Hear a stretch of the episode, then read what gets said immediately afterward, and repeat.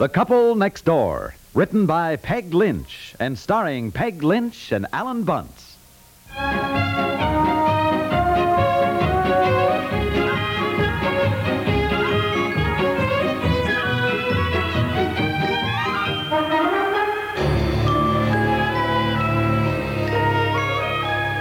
May I have the other part of the paper, dear? Oh, yeah, sure. You can have the whole thing. Oh, golly, it's a nice, cool evening, isn't it? Why do we sit in the house? Let's go out in the yard. Oh, there's too many mosquitoes. Oh, I see the second installment of Charlie's article on the history of the Townsend tonight. Did you read it? Oh, yeah. Leon, I just can't get over Charlie Bemis. Of all people, sitting down writing something. Oh, honey, now why do you look like that? Every time I say something about Charlie writing, you always Oh, get I don't funny know. I guess it's because it makes me so mad at myself. You know, I can certainly write just as well, better than any Charlie Bemis, who has had no experience. You know, I wrote things all through high school and college. It just makes me mad. I never kept it up. Instead of being a writer, I turned into an ordinary businessman. Well, honey, you could still write. Good heavens, doctors and teachers and housewives, everybody's writing books these days, even if they have other jobs or professions. Yeah, well, I suppose everybody thinks they can write if they had the time. Well, the ones who write are the ones who take the time. Yeah, yeah, I know. I You know. do so much talking about it off and on. How you wish you'd sit down and write something. You have so many ideas. Well, there's only one way to write, darling, and that's to sit down and do it. You are right. You're right. I know. Well, as I said, I, I thought, you know, when we moved into our new house and I got my own den where I have peace and quiet and I can really concentrate, then, you know, maybe I can get into kind of a schedule. Well, honey, the children are in bed asleep now. I can go upstairs. You can have peace and quiet right now. I know, darling. I know. It's just that I, well, I, I don't happen to have any particular ideas right now. You have to have something to write about. Well, I think the best thing to do is to sit down and write something. Anything. Even if it isn't any good, at least you'll get into the swing of really writing. Yeah, yeah, something it would, and that. It would do you good to have a hobby like that. Hobby. Look, if I write something for Pete's sake, I intend to sell it. Well, I mean, try to sell it at any rate. oh, rate. sure, of course, of course. Maybe I will sit down tonight and try to work out something. I don't know whether I should write in longhand, though, or use a typewriter. Well, either way, dear, I don't think it matters. Oh, yeah, it does matter. I mean, you got to know what's the best way for you. Writers have to find out by trial and error which way works best for them. In fact, you know, some writers even use a dictating machine. Well, I don't think you should rush out and buy a dictating machine. It would be a lot less expensive to try it with paper and pencil first, Well, dear. I know, I know, I know. I, I just You mentioned sit it. down at the desk and get out some paper. I'll sharpen a bunch of pencils. Then I'll go upstairs and leave you alone, dear, with your inspirations.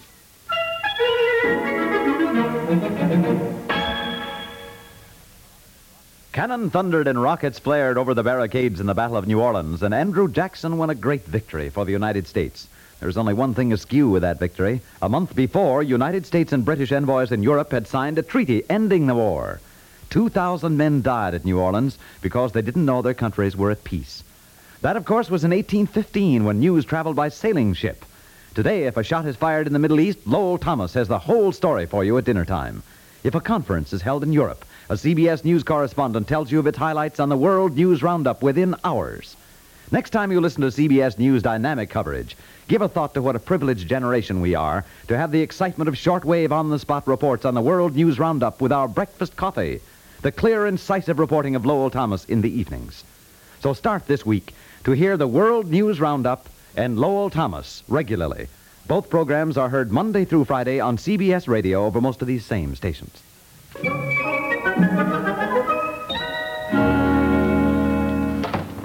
Well, for heaven's sakes, where have you been? Oh, hi. Thought you were down here writing away, and I was so quiet upstairs so I wouldn't bother you. Came down to get a cold drink of water, and you're not even here. Oh, well, I, uh, I ran out of cigarettes, so I went down to the drugstore. Oh, well. How much did you get done before you went for cigarettes, honey? Huh? Well, I, I'm doing all right. I'm just trying to get started. Pete's sake, you act as though you expected me to sit down and turn out a masterpiece in half an hour. Darling, I don't expect any such thing. Honey, you know, you can be awful discouraging. Discouraging. It seems to me I've done nothing but encourage you. Now, believe me, if there's one thing a writer hates, it's to be asked how much he's got done.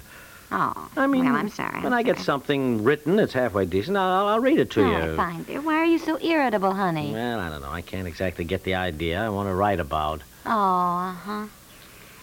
Oh, goodness, I begin to see what the wives of writers go through. Imagine having a man underfoot all day. You're trying to get your housework done, and your husband is wandering around, unshaved, most likely. And he's desperate because he can't get an idea. Oh, you can always Oh. get ideas. The problem is to get a good idea. Yes, yes, I suppose that's it. You know, I think I'll be able to work a lot better when we get into the new house. You know, I've been thinking about my den, the way I'll have it.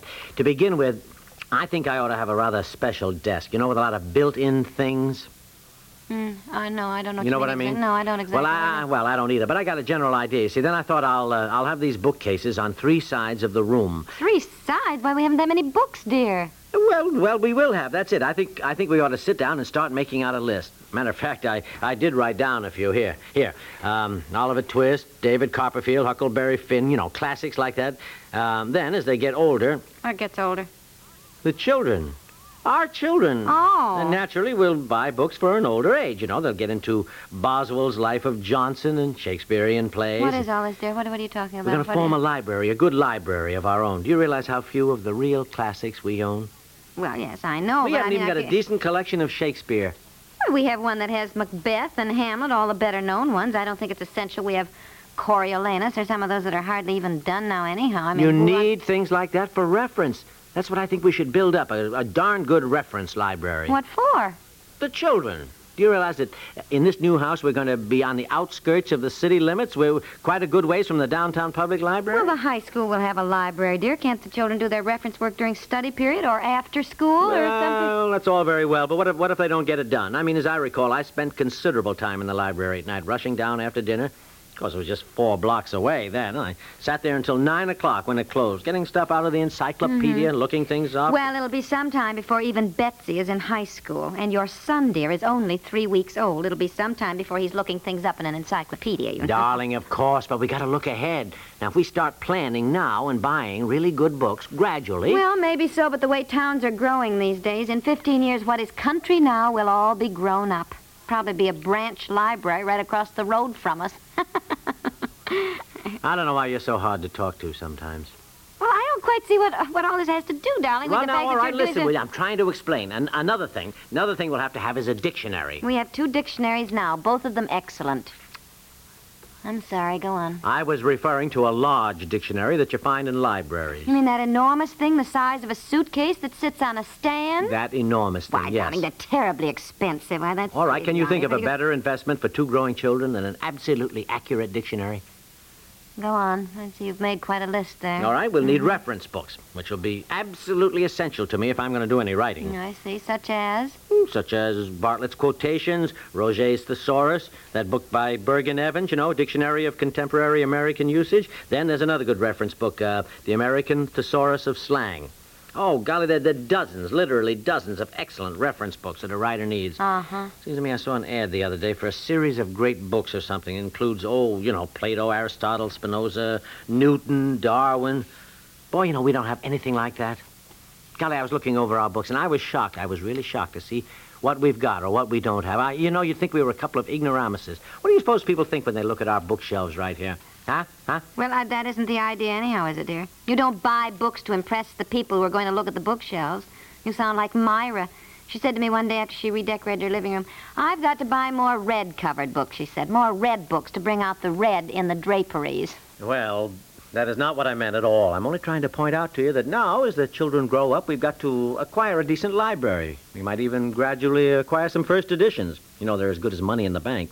Have something really fine to leave them when we die. Something they'll be proud to have, you know, a real collection. Well, I was talking to somebody the other day who said he used to live next door to an auction place in Philadelphia. And he said it made him sick to see all those so-called collections of things that people had spent a lifetime lovingly collecting to leave their children.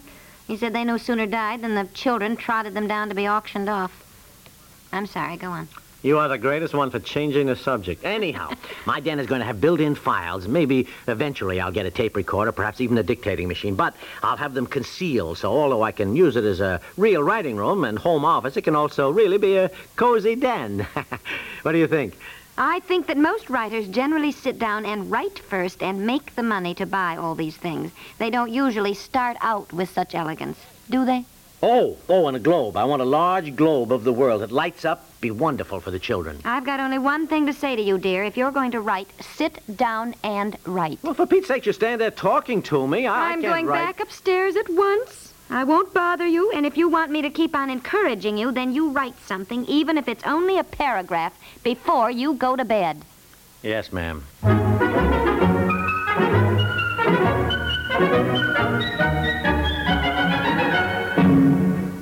We'll return to the couple next door in just a moment.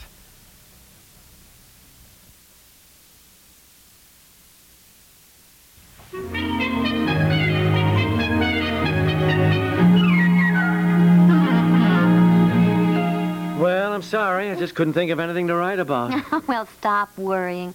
Now get to bed, dear.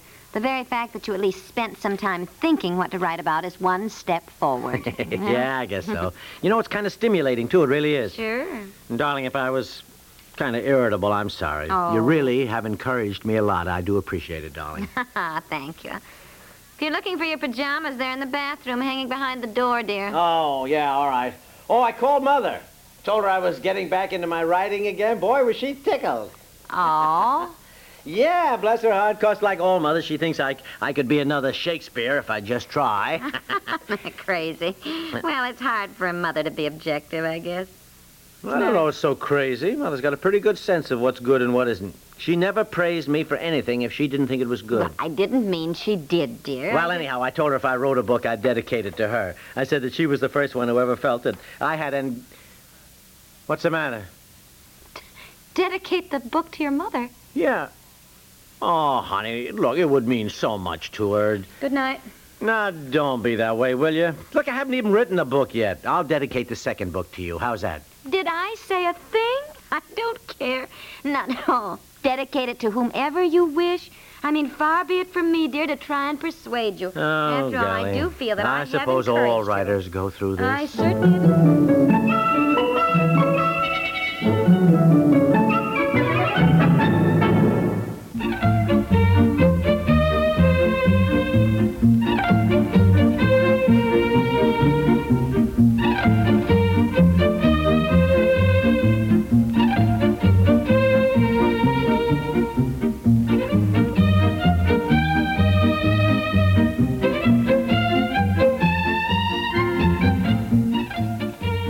The Couple Next Door is written by Peg Lynch and stars Peg Lynch and Alan Bunce and is produced by Walter Hart.